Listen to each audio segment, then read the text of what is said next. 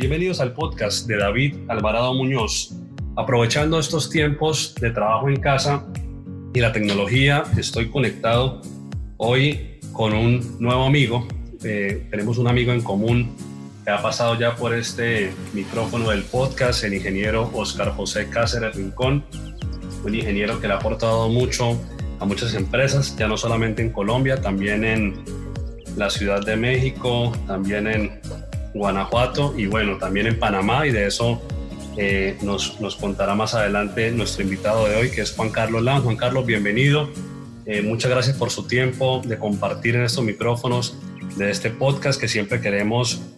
Tenemos una promesa de, de valor y es compartir siempre algo positivo alrededor del emprendimiento, del liderazgo, de los negocios. Así que muchas gracias nuevamente y cuéntenos quién es Juan Carlos Lam. Bueno, David, muchas gracias por la invitación y felicitarte por esta excelente iniciativa. De verdad que siempre es bueno conocer personas que se dedican a, transmitirle a estos nuevos emprendedores o emprendedores ya en, crecimiento, experiencias de otros profesionales dentro del campo. De verdad que te felicito y te exhorto a que sigas en este tipo de, proyectos que son eh, muy saludables para todo el tema de emprendimiento. Bueno, Juan Carlos Lame es un ingeniero industrial eh, con vasta experiencia más que nada en temas marítimos, logístico y portuario. Eh, tengo 41 años, sin embargo empecé con los temas de emprendimiento desde muy joven, desde prácticamente 21 años. Empecé aquí en Panamá a representar empresas de sistemas de administración, eh, nos fue bastante bien en, en su momento representando empresas, por ejemplo, como Hotel El Panamá, Restaurantes Don Lee, que es una cadena muy grande aquí en Panamá. Pero como conversamos en algún momento, eh, muy bueno el tema del emprendimiento, muy bueno todo el de poder captar clientes, muy bueno el tema de ingresos. Sin embargo, tuvimos una gran falla en aquel momento, que fue el tema de no tener un buen manejo administrativo de los recursos y de los ingresos que estábamos percibiendo en aquel momento. Eso me llevó obviamente a un, a un momento muy difícil en la vida, estando muy joven, eh, perdimos prácticamente todo de la empresa, perdimos clientes, dos socios que tenía también salimos ahí de, de algunos pleitos ilegales y eso me llevó entonces a, a, buscar trabajo, de ahí empiezo yo a trabajar con el Canal de Panamá. Bueno, vengo trabajando con agencias navieras, después trabajé con el Canal de Panamá por 12 años. Estando yo en el Canal de Panamá, eh, que es algo que yo también le transmito mucho a la gente. El emprendimiento no está solamente en forjar una empresa, está también el, en el intraemprendimiento. Yo dentro de una organización puedo crecer profesionalmente, no solamente a nivel profesional, sino como persona. Aprovechar todo lo que te da esta organización eh, y precisamente que redunde en ellos y que redunde de manera directa en ti, que fue lo que yo hice con el canal de Panamá y llegando precisamente en esos 12 años a manejar puestos administrativos hasta el punto en que ya prácticamente estaba en una formación gerencial para manejar ya puestos de gerencia ejecutiva dentro de la división de operaciones. Eh, sin embargo, nunca se me fue ese ímpetu emprendedor, por lo que yo en paralelo eh, desarrollé una empresa de habituallamiento de naves. El habituallamiento no es más que el proveer a los buques que llegan a Panamá de todo lo que necesiten, desde un alfiler, pasando por comida, hasta el equipo más grande, mecánico, máquinas que requiere una nave. Eh, de la misma forma, también notando a través de, de los temas de contratación que teníamos una falencia en cuanto a formación marítima, decidí, más que ser un crítico, me decidí a formar una empresa que se dedicara precisamente a formar a estos muchachos eh, profesionales supuestamente del campo en temas reales del, del, área marítima. Y fundamos entonces ya hace tres años GST Panamá. GST Panamá que nace de una idea de formación, hoy en día es una empresa consultora marítimo, logístico y portuario y también nos dedicamos a los temas de capacitación, formación, implementación de sistemas de gestión de la calidad. Ahí entramos entonces nosotros en alianza con el ingeniero Oscar Cáceres, con el cual tenemos muy buena relación.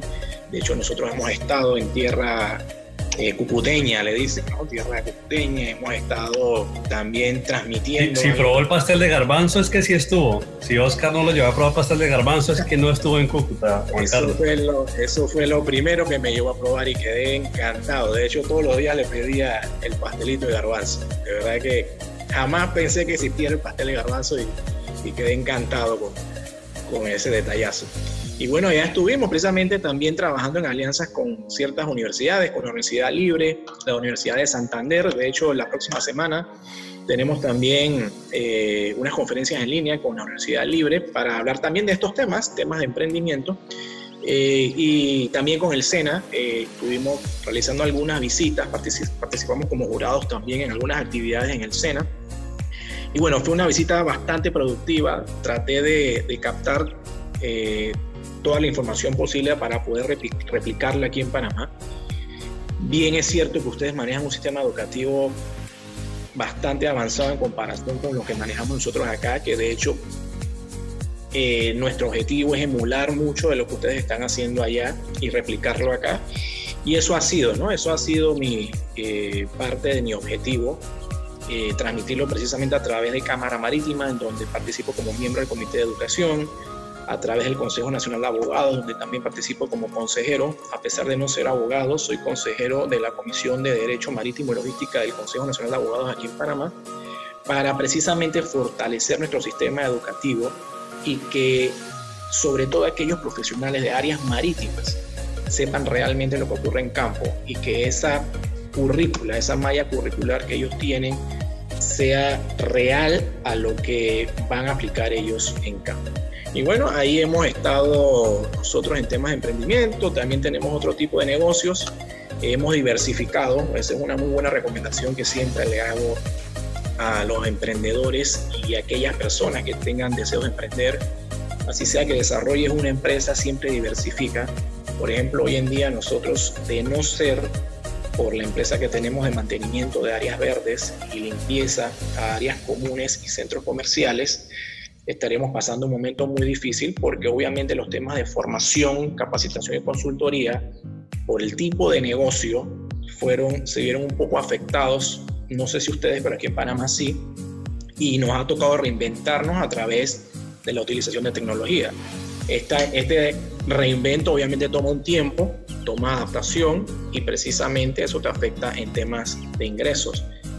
Pero bueno, gracias a la diversificación de negocios o a la implementación de nuevas empresas, hemos podido salir a flote con esta otra empresa que se llama Guayacán Services, en donde nos dedicamos precisamente a los temas de, limpieza y mantenimiento de áreas comunes, que es una necesidad básica aquí en Panamá y que nos ha entonces podido mantener ante esta, ante esta crisis mundial que estamos sufriendo. Pero bueno, creo que eso es un poquito de lo que he hecho yo. Eh, como te digo, soy ingeniero industrial, eh, maestría en dirección empresarial, tengo un par de diplomados también en docencia superior, diplomados en operaciones marítimas, eh, tengo varias capacitaciones, cursos, siempre tratando de aprender algo nuevo todos los días y de formarme todos los días en algo diferente. Así que no es solamente el tema de emprender, es el tema también de capacitarnos y formarnos para ser siempre no solo mejores profesionales, sino mejores personas. Perfecto, Juan. Pues bueno, es un resumen de algo así como 20 años de una manera bastante precisa. Así que eh, pues voy a devolverme un poco para poderle sacar bastante jugo a, esta historia tan valiosa que, es la suya. Cuando usted nos comparte de sus 21 años y dice mi primer emprendimiento fue a los 21 años, pues es un momento bien especial de la vida, una etapa en plena juventud, ¿cierto? Supongo que, a punto de graduarse o, recién graduado de, de, ingeniería. Y ahí me da curiosidad por qué emprender. ¿qué, ¿qué, lo llevó a usted a emprender a los 21 años cuando de repente era mucho más tranquilo buscar un empleo, un primer empleo, un salario y acomodarse para salir de rumba, salir con amigas, salir a bailar? ¿Cierto? Entonces, ¿qué, ¿qué, era lo que tenía en su cabeza o qué pasaba por su cabeza a los 21 años que le dijo, tomemos el camino del emprendimiento? Sí, mira, yo desde muy joven, es más, desde que estaba en tiempo de bachillerato y mucho antes, desde tiempo de escuela, eh, de alguna u otra forma siempre me llamó mucho la atención el tema de, desarrollo de negocios. Tanto así que, por darte un ejemplo, yo estando en cuarto, quinto grado de escuela, eh, mi madre en aquel tiempo tenía su propia eh, agencia de viajes y a ella le facilitaba mucho el tema de calcomanías de diferentes aerolíneas. Esas calcomanías yo las agarraba y se las vendía a mis compañeros de escuela y me llamaba mucho la atención porque yo obviamente fantástico porque no invertía nada, solamente a las calcomanías que me regalaba mi mamá, se las vendía a mis compañeros y ya yo tenía mi platita que me servía para, para mi recreo y cualquier actividad por ahí a esa edad, ¿no? Y yo me sentía el hombre eh, más independiente del mundo teniendo tan solo apenas que 10, 11 años. Siempre me ha llamado la atención el tema de desarrollo de negocios y yo siempre me decía desde muy pequeño que en algún momento de mi vida yo iba a poder tener mi propia empresa. De hecho, mi enfoque era más industrial, por eso estudié industrial. Yo quería más que nada desarrollar mi propia industria de cualquier tipo, pero quería tener mi propia industria. Eh, y salgo de la escuela con ese fin. Salgo de la escuela con ese objetivo, con esa meta de desarrollar algún tipo de negocio que me hiciera autosuficiente, independiente y no tener que elaborar en ningún tipo de empresa es ahí donde entonces nosotros, te digo nosotros porque eso fue con un grupo de dos amigos más, eh, conseguimos la representación de una empresa mexicana para sistemas de administración y empezamos a captar clientes. En aquel tiempo la captación de clientes no es como hoy en día, no era como hoy en día. Eso era agarrar el directorio telefónico y ponte a llamar a todas las empresas. De cada mil, por lo menos una nos atendía y bueno, ahí logramos a, mucho esfuerzo, a mucho sudor, captar muy buenos clientes que nos dieron muy buen nombre aquí en Panamá. Y listo, sentía yo que ya yo era el hombre eh, el más consagrado, el más feliz porque había logrado mi objetivo. Había forjado mi empresa, tenía mi propia empresa, no necesitaba de ningún tipo de, de empresa extra que me diera un salario, sino que ya yo era autosuficiente pero como te comentaba, eso no era solamente el tema del ingreso, era el tema del manejo administrativo. No se manejaban presupuestos, no se manejaban gastos, es los gastos precisamente por la edad que tenía eran rumba, salir a la discoteca, si la noviecita, que vamos para aquí, vamos para allá, que me compro un carro, que me voy para un hotel, que hagamos esto, y al final, cuando vas a ver tus números, negativo todo. Y uno decía, pero ¿cómo es posible si nosotros ni siquiera tenemos un gasto Hoy en día lo veo así, no teníamos un gasto operativo, pero nada, todo nuestro ingreso se iba por ahí mismo, no había ningún tipo de manejo contable, irónicamente teniendo también sistemas de administración contable, qué ironía, ¿no? Pero bueno, eh, es porque ese era mi fin, ese era mi, mi objetivo, yo siempre tenía esa mentalidad del desarrollo de negocios. En aquel tiempo no se hablaba de emprendimiento Imagínate, el tema de emprendimiento viene a entrar en Panamá con un profesor que yo conozco en último año de universidad, que él implementa la carrera de desarrollo de emprendedores dentro de la Universidad Santa María la Antigua, que es de donde soy egresado aquí en Panamá. Pero ese tema ni se hablaba aquí en Panamá. Aquí en Panamá nos educan, porque nos siguen educando hasta ahorita que estamos entrando en temas de emprendimiento, a ser meros trabajadores, a desarrollarnos dentro de una empresa, tener un salario, vivir una vida cómoda, y listo. Pero ese es porque era mi objetivo. La cosa es que, bueno, como te explicaba, no, no fue tan fácil la cosa y no, no fue tan fructífera, o sí fue fructífera, pero lo que pasó fue que no se dio el manejo prudente. Pero es porque era lo que tenía ya, ya como meta inicial. Perfecto. bueno, nos comparte que su mamá tenía agencia de viajes, su papá, ¿qué hacía? Mi papá igual con mi mamá tenía la agencia de viaje, mi papá estuvo mucho tiempo metido también en temas políticos, así que él fungió muchos años en, posiciones de, gobierno, le gustaba mucho la, política, eh, pero mi papá también viene de una mentalidad comercial, porque ambos abuelos, tanto por parte de mamá como por parte de papá, eran comerciantes. Sin embargo, la familia, eh, hablando ya de tíos, papás, tanto por ambos lados, no supieron manejar el tema comercial porque prácticamente era el jefe de familia, el abuelo, el que se encargaba de generar los negocios. Y bueno, una cosa llevó a la otra, también otro tema familiar, donde un abuelo nos, nos deja y se va con otra persona, entonces dejaron a mi mamá prácticamente como cabeza de casa a los 15 años, le tocó mi mamá entonces trabajar para poder mantener a sus hermanas desde muy chica. Y en el caso de mi papá fue que no supieron tener muy buen manejo de, de aquella herencia que pudieron haber tenido en su momento. Y nada, mi papá entonces ahí se dedica más que nada a los temas políticos. Eh, crean entonces una agencia de viajes que se llamaba Mola Tours y ese era el negocio familiar. Hoy en día ya no existe, también tuvieron algún, algún tipo de, contratiempos y yo me veía reflejado en eso. Yo veía que mis papás tenían el negocio, eh, les costaba trabajar porque es difícil, es difícil emprender, pero uno siempre decía, bueno, eso que ellos están haciendo, yo no lo voy a hacer de esa forma, voy a ver cuáles son esos errores para mejorarlo. Desde muy chico, te digo, desde muy chico lo veía. Pero bueno, me tocó a mí y cuando lo hice, eh, quizás no cometí esos errores, pero cometí errores peores. No, lo pregunto, lo pregunto, por, por el ejemplo de, de, la casa. Yo recuerdo cuando tenía 8, 9, 10 años, mi papá tenía ya su negocio eh, independiente que aún existe, ahora es una sociedad entre mi hermano, mi papá y yo. Pero lo que más me gustaba cuando yo tenía 9 años, 10 años, era que mi papá me acompañaba a mis partidos de fútbol que eran entre semana a las 3 de la tarde, 4 de la tarde, que esa hora era una hora laboral. O sea, si mi papá fuese en ese momento un, empleado público o un empleado de alguna organización privada, pues claramente no podía estar un martes, un miércoles, un jueves a las 3 de la tarde en mi colegio acompañándome a jugar un partido de fútbol.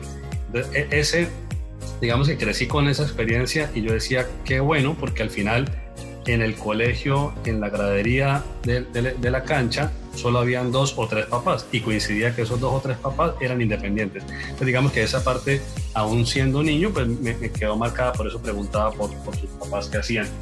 Y aquí tengo otra curiosidad. Después de la primera experiencia del emprendimiento, por lo que usted nos comparte, claramente el referente de empresa en Panamá es el canal me atrevo a decir que así como en Colombia es Ecopetrol, la empresa más grande y una empresa muy importante y donde mucha gente le gustaría trabajar, en Panamá supongo que mucha gente aspira con entrar a trabajar al canal de Panamá. Entonces, si, si estoy correcto en ese punto, ¿qué cree usted que fue lo que jugó a favor suyo además de tener la formación de ingeniero, además de tener como esa estructura de ingeniero, ese conocimiento, pero que jugó a favor suyo para que lo contrataran en el canal, entendiendo que usted no era el único, seguramente mucha gente quería entrar, o sea, había competencia para entrar, era un camino estrecho para poder ingresar y usted viene de una experiencia previa donde de pronto no era una multinacional, sino era un emprendimiento propio que básicamente lo, lo quebró. Entonces, ¿qué jugó a favor suyo para que le dijeran, hermano, no hay problema, bienvenido al canal de Panamá? Bueno, el canal de Panamá tiene varios programas, varios programas de desarrollo profesional y tienen un programa dedicado a estudiantes universitarios conocido como el Student Assistant Program.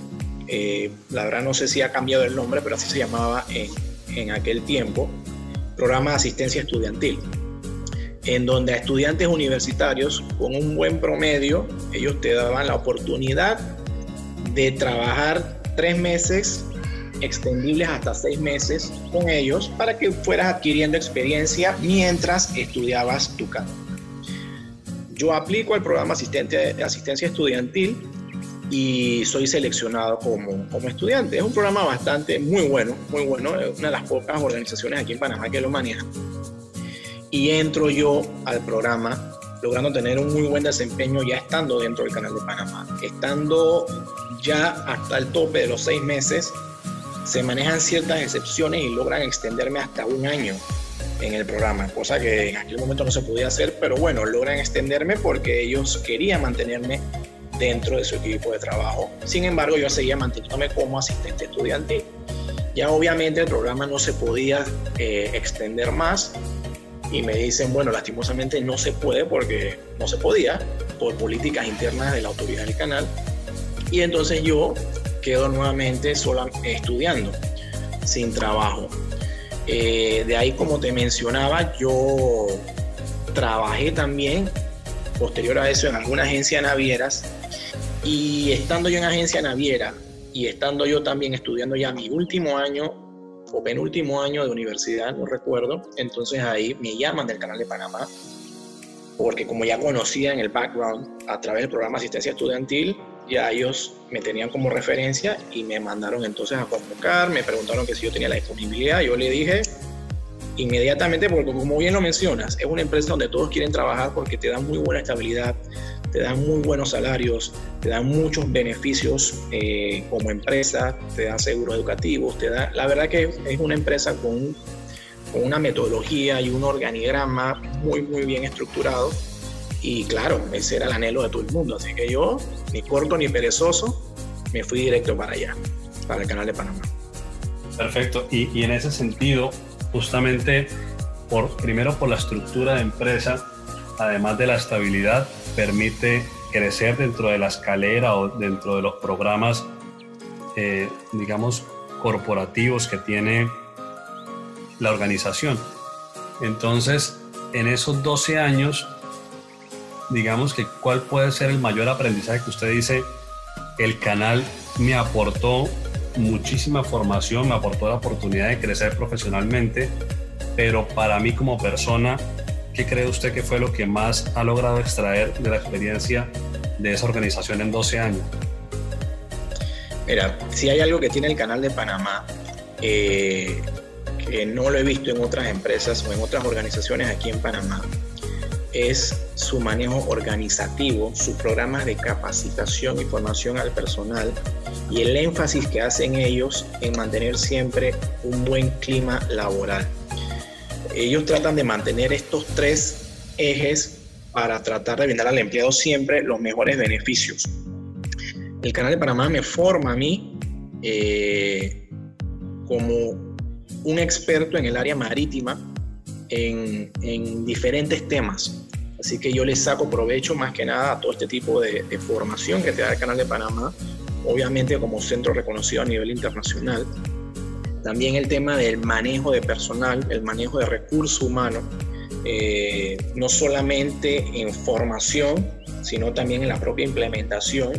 Yo ya a los cuatro años estando en Canal de Panamá, a mí me nombran como supervisor de una unidad con casi 60 empleados y me toca a mí desde muy joven dirigir ese tipo de recursos. Imagínate, personal que tenía 40 años trabajando y me ponen a mí, a este pollo, como dicen ustedes allá, a este pollito, a, dar instrucciones a personal que tiene 30, 40 años eh, trabajando dentro del canal de Panamá. Entonces, eso me forma a mí como administrador, como profesional, como gestor de recursos humanos porque no es fácil, no es fácil, de, de hecho, te enseñan a manejar los temas sindicales, temas laborales, el Canal de Panamá maneja leyes especiales de trabajo que son completamente diferentes a la legislación laboral panameña y todo eso te va formando, te va formando poco a poco, no solamente en el tema profesional, sino también en el tema personal, a cómo lidiar con recursos humanos. Sabemos que todos tenemos personalidades diferentes,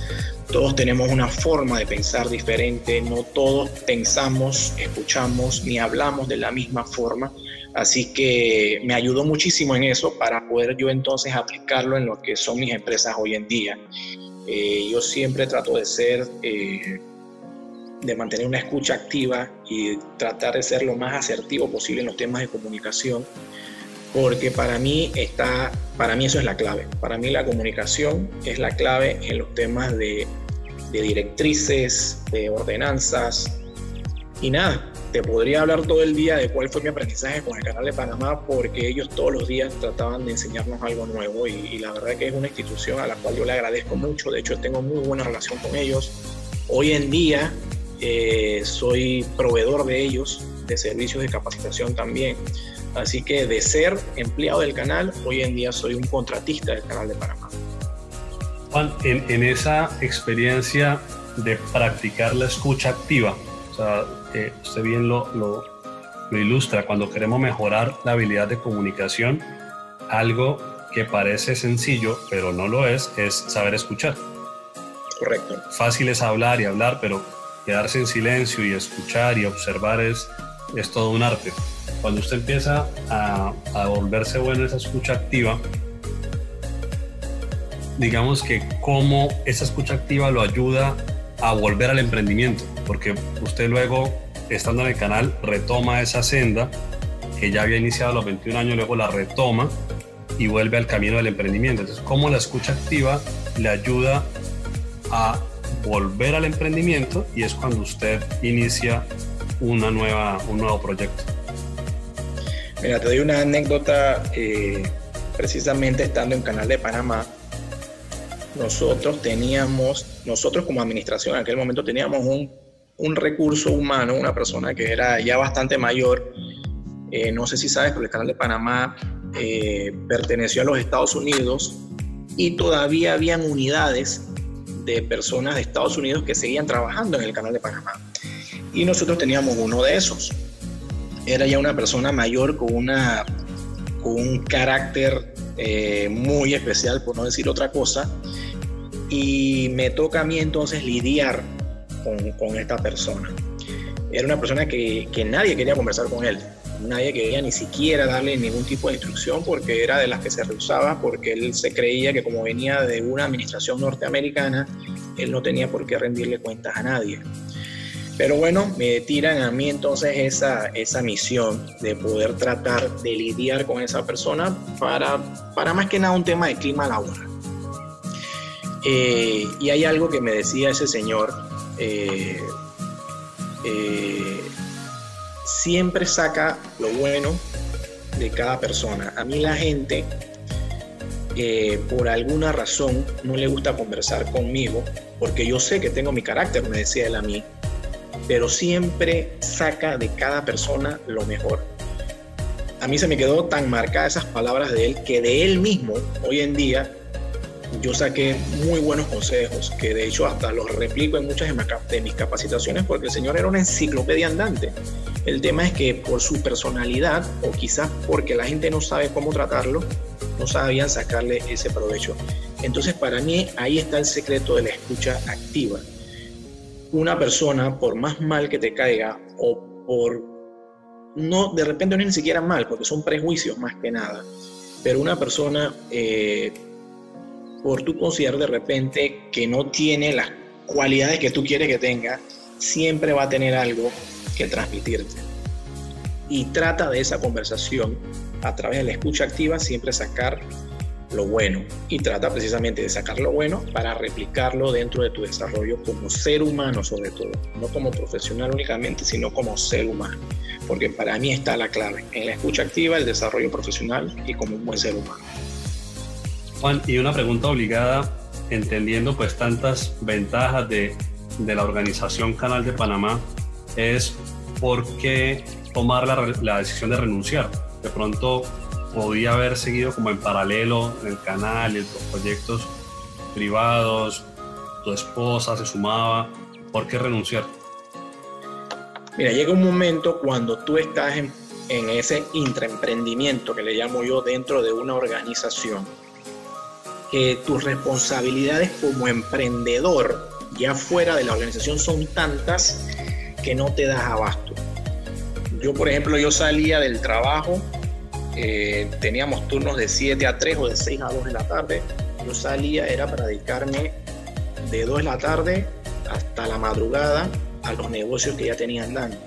Ya de hecho tenía dos empresas que estaban facturando por encima, imagínate, ya la Chip Chandler estaba facturando prácticamente 800 mil, 900 mil, hasta un millón de dólares anuales. Entonces, ya no me daba abasto. Y desarrollando otra empresa, yo decía, ¿sabes qué? Yo no voy a poder, por más que yo quiera, por el tema del tiempo, yo no puedo estar en la chicha y en el chicheme, como decimos acá en Panamá. Así que lo analicé, lo conversé con mi esposa y le dije, ¿sabes qué? Es el momento de salir y dedicarme entonces de lleno al desarrollo 100% de lo que son mis negocios. Y de hecho, tuvo hasta cierta afectación administrativa el no poder estar 100% dedicado a la otra empresa de, de la de Chip porque al no estar yo 100%, obviamente siempre hay temas de personal que al no estar uno presente o al no poder dar la directrices tal cual, eso te nos generaba entonces en aquel momento cierto tipo de, de problemita. Así que se tomó la decisión de, de, salir, precisamente para que eso no, no siguiera pasando en el segundo emprendimiento. Como emprendedor, hoy en día, al tener varios frentes, y usted nos habla de la importancia de diversificar, en ese sentido, por decirlo así, hay un portafolio de distintos emprendimientos. ¿Cómo mantener el enfoque para que funcione cada uno de ellos, entendiendo que el tiempo es finito? A ver si te entiendo. ¿Cómo mantienes el enfoque para que cada uno de tus emprendimientos funcione? Es correcto. Mira, eh, cada negocio que uno desarrolla, uno tiene que fijarse objetivos y metas. Por ejemplo, si yo tengo una empresa de formación, si yo tengo una empresa de consultoría, si yo tengo una empresa de mantenimiento de áreas verdes, yo trato de ver siempre un poco más allá. En cuanto a temas de formación, yo voy viendo cuáles son las falencias dentro del mercado o dentro del sector que yo estoy desarrollando. Sé que tenemos falencias con temas marítimos. Yo establezco entonces alianzas con universidades que su, que su core business sea precisamente el sector marítimo. Universidad Marítima de Panamá, Columbus University, establezco alianzas con ellos y con todos los clientes que yo pueda sacar, porque no solamente yo me voy a dedicar a eso, yo también tengo mi equipo de instructores y voy entonces delegando funciones con las diferentes alianzas que he hecho. De la misma forma con la empresa Mantenimiento Áreas Verdes, uno se va un poquito más allá, como también conversábamos al inicio. Si yo tengo esta empresa eh, ¿por qué no diversificar? Y voy implementando entonces equipos, por ejemplo, para los temas de esterilización que vayan un poquito más allá de la limpieza y voy designando, voy empoderando también eh, funciones porque es mentira que uno puede estar metido en todos lados y voy entonces empoderando y asignando funciones al, al recurso humano que estamos manteniendo. Ya obviamente hay un tema de capacitación como tal que la dicta uno mismo, en donde ya eso ya sí se escapa de las manos, pero siempre, como te digo, viendo un poquito más hacia allá, un poquito más hacia el futuro y ver cuál es la tendencia, cuáles son las necesidades para fortalecerme en esas líneas y entonces poder brindar un servicio que esté a la vanguardia y no ser igual a lo que existe en el mercado. Y creo que eso ha sido prácticamente la clave del éxito, ¿no? No quedarse en esa zona de confort a pesar de que estás emprendiendo, no quedarte en tu zona de confort. Ya estoy facturando tanto, ya yo tengo mi mercado, ya yo tengo mis clientes. Esos clientes mañana te pueden decir, ¿sabes qué? Me llegó una propuesta mejor, señor, yo lo siento. Te llegaron 60 días, se te fue el otro cliente grande que tenías, te llegaron 90 días. Cuando fuiste a ver, perdiste 80% de tu cartera por mantener una zona de confort en emprendimiento. O sea, la zona de confort no es solamente cuando estás trabajando. En emprendimiento también uno tiene que diversificar, estar siempre a la vanguardia, ver cuáles son las tendencias. Esto que está pasando hoy en día es un gran golpe a las personas que no saben manejar tecnología, a las personas que no se han dedicado a formarse en herramientas digitales, porque si no tienes formación presencial o no tienes la capacidad de formar a través de plataformas digitales, ¿cómo lo vas a hacer? Nosotros, bueno, hemos adaptado y como también te comentaba al inicio, hemos reinventado y hemos ya prácticamente lo veníamos desarrollando desde hace un par de meses para acá, la formación online a muchos de nuestros clientes en el sector marítimo, no, preveían, no precisamente por este tipo de situación, sino precisamente para poder optimizar nuestros recursos. Y mira que no, nos salió bastante bien, ¿no? Pero ese, ese es mi mensaje. Siempre ir a la vanguardia, viendo cuáles son las falencias del mercado, eh, ir un paso más adelante y ser ese ente diferenciador ante nuestros competidores. Porque así como yo pueden haber mil más y así mismo van y te quitan los clientes. Así que salgan siempre de esa zona de confort. Dedíquenle un 300% a los emprendimientos. Esto puede ser agotador, pero siempre es muy gratificante. El tema del emprendimiento al final es muy gratificante. Eso que mencionabas de que a las 3 de la tarde tú puedes estar con tus hijos en un juego de fútbol. Eso cuando lo ves, cuando lo ven el resto de tus amigos, dicen que, conchale, Eso es lo que yo tengo que hacer. Así que es, es mi consejo en cuanto a, a, temas de emprendimiento, ¿no? No nos mantengamos en esa zona de confort, tratemos siempre de, de estar en vanguardia y precisamente aplicando las nuevas tecnologías. Juan, es, es, muy clara la relación de su, de su background, de su experiencia y conocimiento en los temas marítimos, logísticos y portuarios con relación al emprendimiento de GST Panamá, ¿cierto? Porque tiene todo que ver ahí con esa línea, al emprendimiento anterior que no, no me le he aprendido el nombre, pero que usted me explica que, es usted proveedor de, de, buques, incluso proveedor del mismo canal. Pero, ¿dónde está la relación de la experiencia suya con la empresa de mantenimiento y limpieza? Esa relación no se la, no se la veo. o sea, ¿por qué surge ese emprendimiento de mantenimiento y limpieza? ¿De dónde viene ese emprendimiento? Experiencia ninguna. Uno para emprender no precisamente tienes que tener la experiencia. Con las simples ganas y estar muy bien asesorado o con un equipo que sepa cómo hacerlo, lo puedes hacer. Es el típico caso de, de, Steve Jobs, por ejemplo. Él no es que fuera el programador, él tenía un buen equipo del cual él supo sacar provecho y hoy en día tener la empresa que, es hoy en día. ¿no? Eh, de la misma forma lo hicimos acá. Vimos una necesidad ante la empresa de una amiga que ella administra eh, propiedad horizontal, que es lo que se refieren ustedes con temas de condominios. Aquí los PHs, que son propiedades horizontales, se administran a través de diferentes empresas. Y una empresa de PH, de administración de PH, puede manejar, por ejemplo, una cartera de 30, 40, 50, 100 edificaciones, centros comerciales.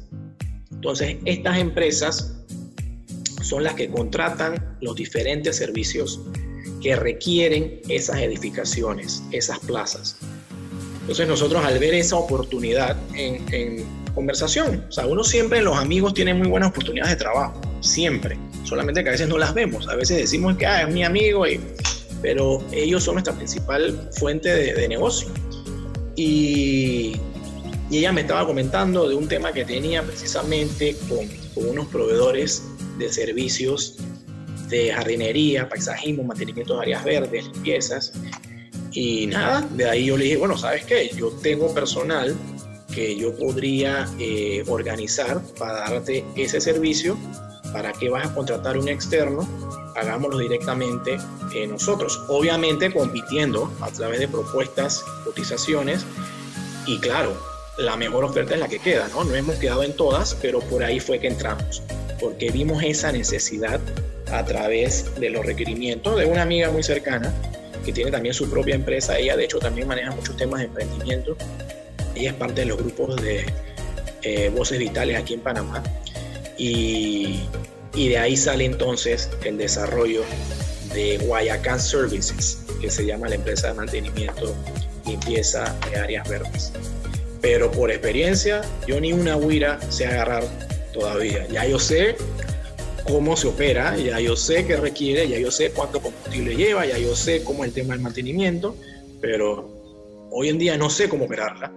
Pero para eso uno tiene un buen equipo de trabajo que se va a encargar entonces de eso. Asimismo, nosotros no solamente esto, yo hasta de restaurantes he desarrollado y yo ni siquiera sé cocinar. Nosotros llegamos en algún momento a, a desarrollar una cadena de restaurantes que llegamos hasta franquiciarla llegamos a vender tres franquicias aquí en Panamá de un restaurante eh, panameño 100%. Se estableció como franquicia, como marca y logramos entonces en su momento franquiciarlo después de haberlo operado por, por un año. O sea que no porque no tengas la experiencia te limites a emprender quizás tienes a tu alrededor todas las herramientas y todo el conocimiento que no lo tienes tú, pero lo tienes en tu equipo, lo tienes en tu esposa, lo tienes en tu amigo, lo tienes en tu novia, lo tienes hasta en tus propios hijos. Hoy en día los, hijos, los sobrinos, los ahijados manejan la tecnología mejor que cualquiera de nosotros y en ellos hay un gran potencial también de desarrollo de, de, aplicaciones, de herramientas tecnológicas. Así que no porque no tengas la experiencia, te limites precisamente a desarrollar el emprendimiento. Y así fue, así fue como desarrollamos Guayacán. pues eh, muy, muy claro. Para ir cerrando, le quiero, le quiero hacer esta pregunta relacionada, pienso un poquito o regreses en el tiempo y recuerde cuando su mamá tenía la agencia de viajes. Y le voy a decir por qué le, le voy a pedir ese favor que recuerde esos momentos. Porque una de las industrias que más golpeadas estamos viendo hoy, en, en, en, pleno, en plena cúspide de esta crisis, no solamente de salud mundial, sino crisis económica, es justamente la industria aérea, la industria del turismo. Eh, hoy en día, pues a diferencia de cuando su mamá tenía la agencia, hoy en día tenemos Airbnb, hoy en día tenemos booking.com, hoy en día tenemos despegar.com. Y, pienso en esas empresas, miro las acciones, por ejemplo, de, algunas de ellas en, la bolsa de Nueva York, veo cómo se han caído día tras día, ayer hubo un poquito de repunte, pero hoy están cayendo otra vez, en fin, hoy están paradas. Y le, le digo que piense en eso, es para pensar en lo que, cómo puede llegar después el mercado a reaccionar cuando este tema del virus eh, descienda, cuando ya la gente esté un poco más tranquila. Eh, ¿Cree usted que la industria del turismo en particular, Panamá que recibe tanto crucero y que Panamá que también es un lugar de donde salen tantos cruceros, ¿cómo ve usted a 2021? Porque no me refiero a este mes ni el próximo mes, sino a, un año de hoy, a seis meses de hoy. ¿Cómo ve usted el comportamiento del mercado, más que todo el comportamiento de la demanda, porque el crucero puede pretender abrir sus puertas en diciembre de este año o en enero, pero si la gente no le llega, pues al final el buque va a quedar parado. Entonces, ¿cómo cree usted que podría ser ese comportamiento de la demanda en esa industria puntual del turismo? Mira, esa es una pregunta eh, bastante interesante. No es, mi, no es mi, mi, expertise, pero sí te puedo decir, creo que con seguridad, que la industria de turismo y sobre todo eh, la industria de cruceros no va a tener un repunte sino hasta el segundo semestre del 2021. Aquí en Panamá la temporada de cruceros va de octubre a enero.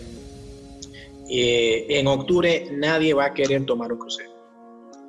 Créeme que ni a finales de año, estamos hablando del segundo semestre de 2020, la gente todavía se va a sentir un poco eh, cohibida a participar en tipo de aglomeraciones o conglomerados, más que nada porque no serían aglomeraciones porque es organizado. Y va a haber ese rechazo a participar en este tipo de, industria. Yo creo que el generar confianza va a estar la clave este tipo de negocios va a tener que, de la misma forma como lo estamos haciendo muchos, va a tener que eh, reinventarse en cómo generar confianza en sus clientes. Y eso solamente lo vamos a ver reflejado, como te digo, segundo semestre 2021. No veo eh, que haya una solución rápida a esto, porque ya es un tema de afectación al comportamiento humano, a la propia persona, y que la persona genere, sienta esa confianza y esa garantía de que voy a estar en un crucero con 5.000 pasajeros, incluyendo tripulación, y que no me va a pasar absolutamente nada. Así que la clave para mí, para este tipo de industria, va a ser generar confianza en su, en su mercado, en sus clientes, para poder entonces reactivarle. Como te digo, no lo veo sino hasta segundo semestre de 2021 y cuidado primer semestre de 2022. Eh, no sé si conoces algo de las industrias de cruceros, pero las industrias de cruceros hacen sus programaciones tanto para tránsitos, recaladas en diferentes terminales de cruceros. Ellos las hacen hasta con 24 meses de anticipación. Así que si ya yo estoy afectando al día de hoy la programación, significa que al 2022 ya yo tengo una afectación segura en toda mi programación. Así que esa industria tiene de verdad que que ver cómo se reinventa, cómo, cómo generan nuevos negocios, porque la afectación no es inmediata. Te lo digo por experiencia más que nada en temas de, de buques, de pasajeros. Eh, su programación no es que yo ay, voy a sacar, voy a vender un paquete y voy a decirle ya mañana te vas para, para el Caribe, vas a hacer recaladas en Bahamas, vas a hacer recaladas en Cozumel. No, eso no es así. Eso requiere un tiempo, requiere toda una adecuación, requiere programación y esas programaciones generalmente toman hasta 24 meses. Así que eh, para mí la clave va a ser la generación de confianza para que puedan ellos por lo menos en ese tiempo tener ya suficiente mercado para poder llenar y sacar a flote todo el tema de cruceros. Así que es un poquito delicado. De verdad que es una industria que me imagino que ya debe estar viendo cómo hace para reinventarse en estos temas. Perfecto, Juan. Y para despedirnos, eh, me gustaría preguntarle por las oportunidades, porque también esta situación de crisis trae oportunidades, eh, algunas muy, muy evidentes, por ejemplo aquí en Colombia y creo yo que en todo el mundo, eh, todo lo que tiene que ver con comercialización de productos básicos para la canasta familiar, para lo que es el mercado, claramente ha incrementado sus ventas, temas de domicilios, por ejemplo Rappi, que es un, emprendimiento colombiano que hoy en día está en toda la región de Latinoamérica.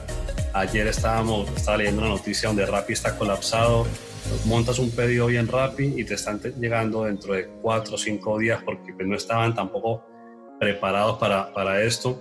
hay unas industrias que están viendo una, una oportunidad ya, pero en el caso de sus empresas, ¿qué oportunidad está viendo usted para sus negocios eh, en un post-COVID-19? Y no tanto un post-COVID. De hecho, puede ser al unísono. Por ejemplo, nosotros ahorita a las 4 de la tarde tenemos un curso en línea para un curso introductorio a lo que es el Código de Protección de Buques e Instalación Portuaria. ¿Por qué?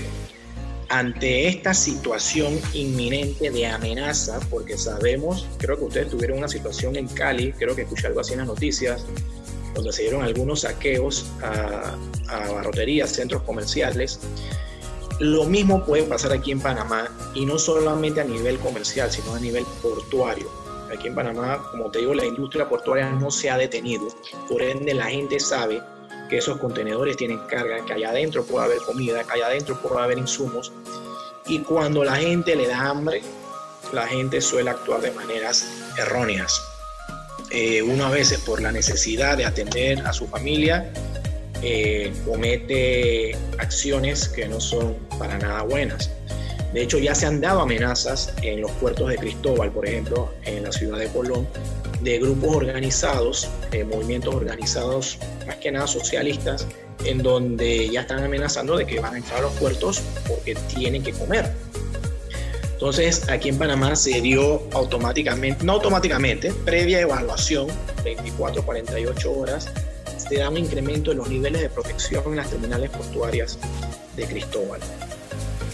Nosotros ante esto vemos inmediatamente una oportunidad de lanzar una capacitación introductoria, obviamente, para después de eso ofrecer ya cursos un poco más largos y certificaciones en lo que es el Código de Protección e Instalación Portuaria. ¿Qué es ese incremento en el nivel de protección 2? ¿Por qué Panamá da la ordenanza a las terminales en Cristóbal de incrementar su seguridad? ¿Por qué ellos me pueden obligar a mí? ¿Cuál es esa referencia legal?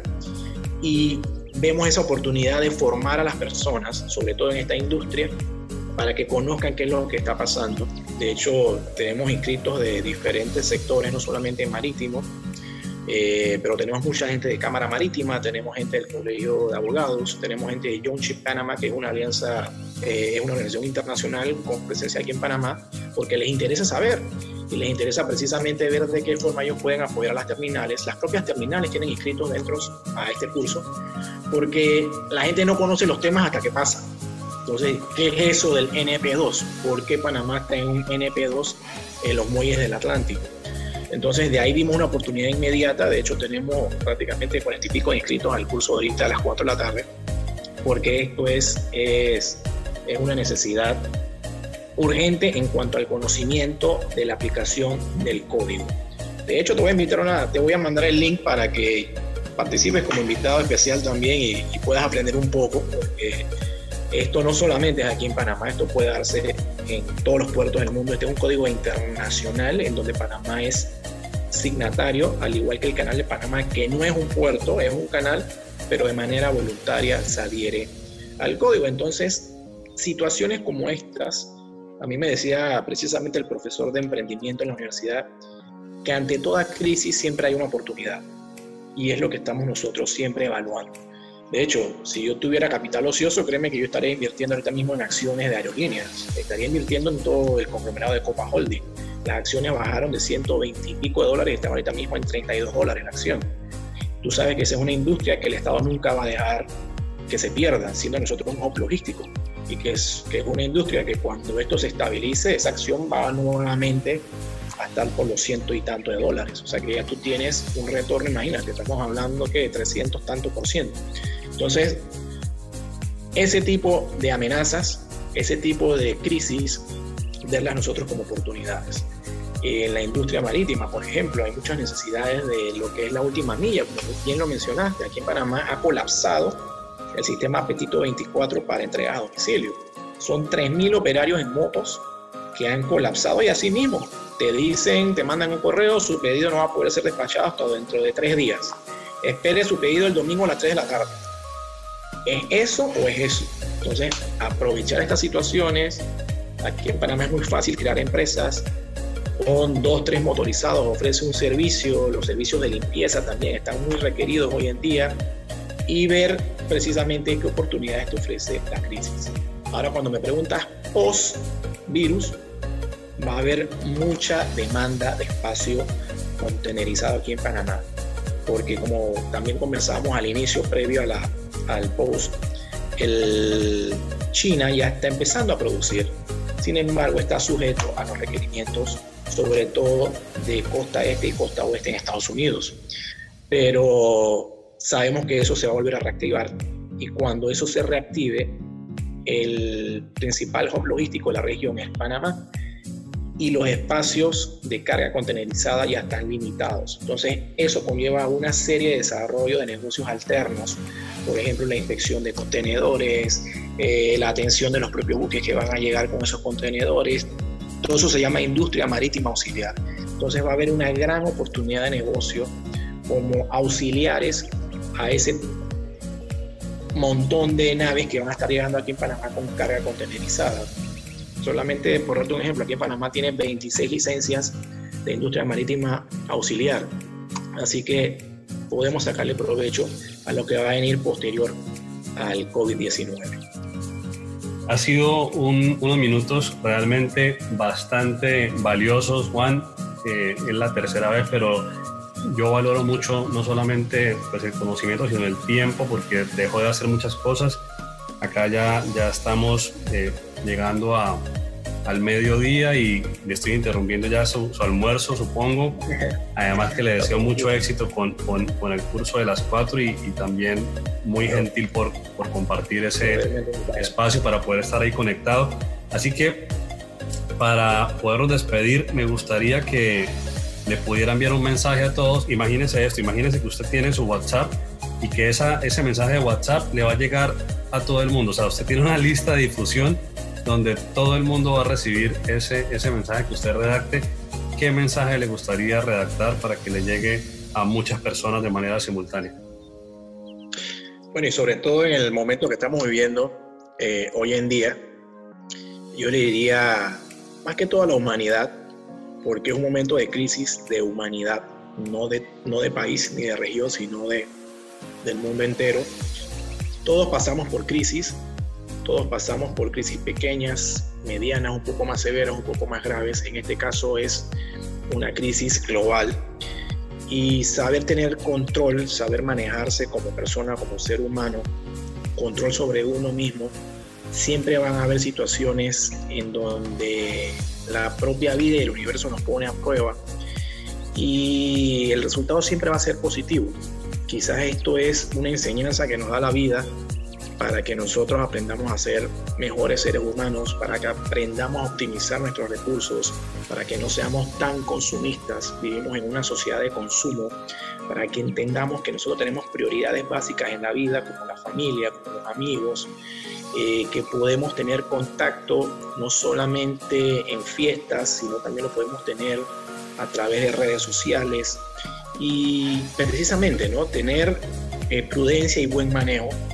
Sabemos que van a venir días peores cuando los ingresos empiecen a limitarse, sabemos que van a venir momentos muy difíciles, pero siempre mantener la cordura y la calma. A mí me preocupa mucho que que precisamente lo que te comenté hace unos minutos, que la necesidad de satisfacer los requerimientos de nuestra familia lleven a las personas a cometer actos que no son los más prudentes tener siempre la calma, eh, dar apoyo al, amigo, al vecino, establecer grupos entre todos y echar para adelante. Nosotros de la misma forma lo estamos haciendo en formación, ofrecemos eh, capacitaciones gratuitas para que la gente aproveche el tiempo, no estar de manera ociosa, ejercitarnos un poco también y nada. Y en cuanto a emprendimiento, aprovechar, aprovechar. Nosotros eh, tenemos muchos recursos hoy en día que en los momentos en que yo inicié emprendimientos no existían. Contamos con muchas herramientas digitales que nos permiten llegar no solamente a un mercado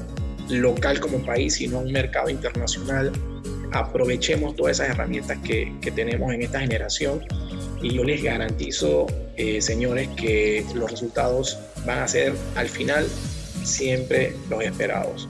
Y no ponerse límites en cuanto a cantidades, sino siempre ir por más. Siempre ir por más, siempre buscando siempre la formación de uno mismo como persona, como profesional y, como ser humano. Así que ese sería mi mensaje para, para ese WhatsApp a difusión global.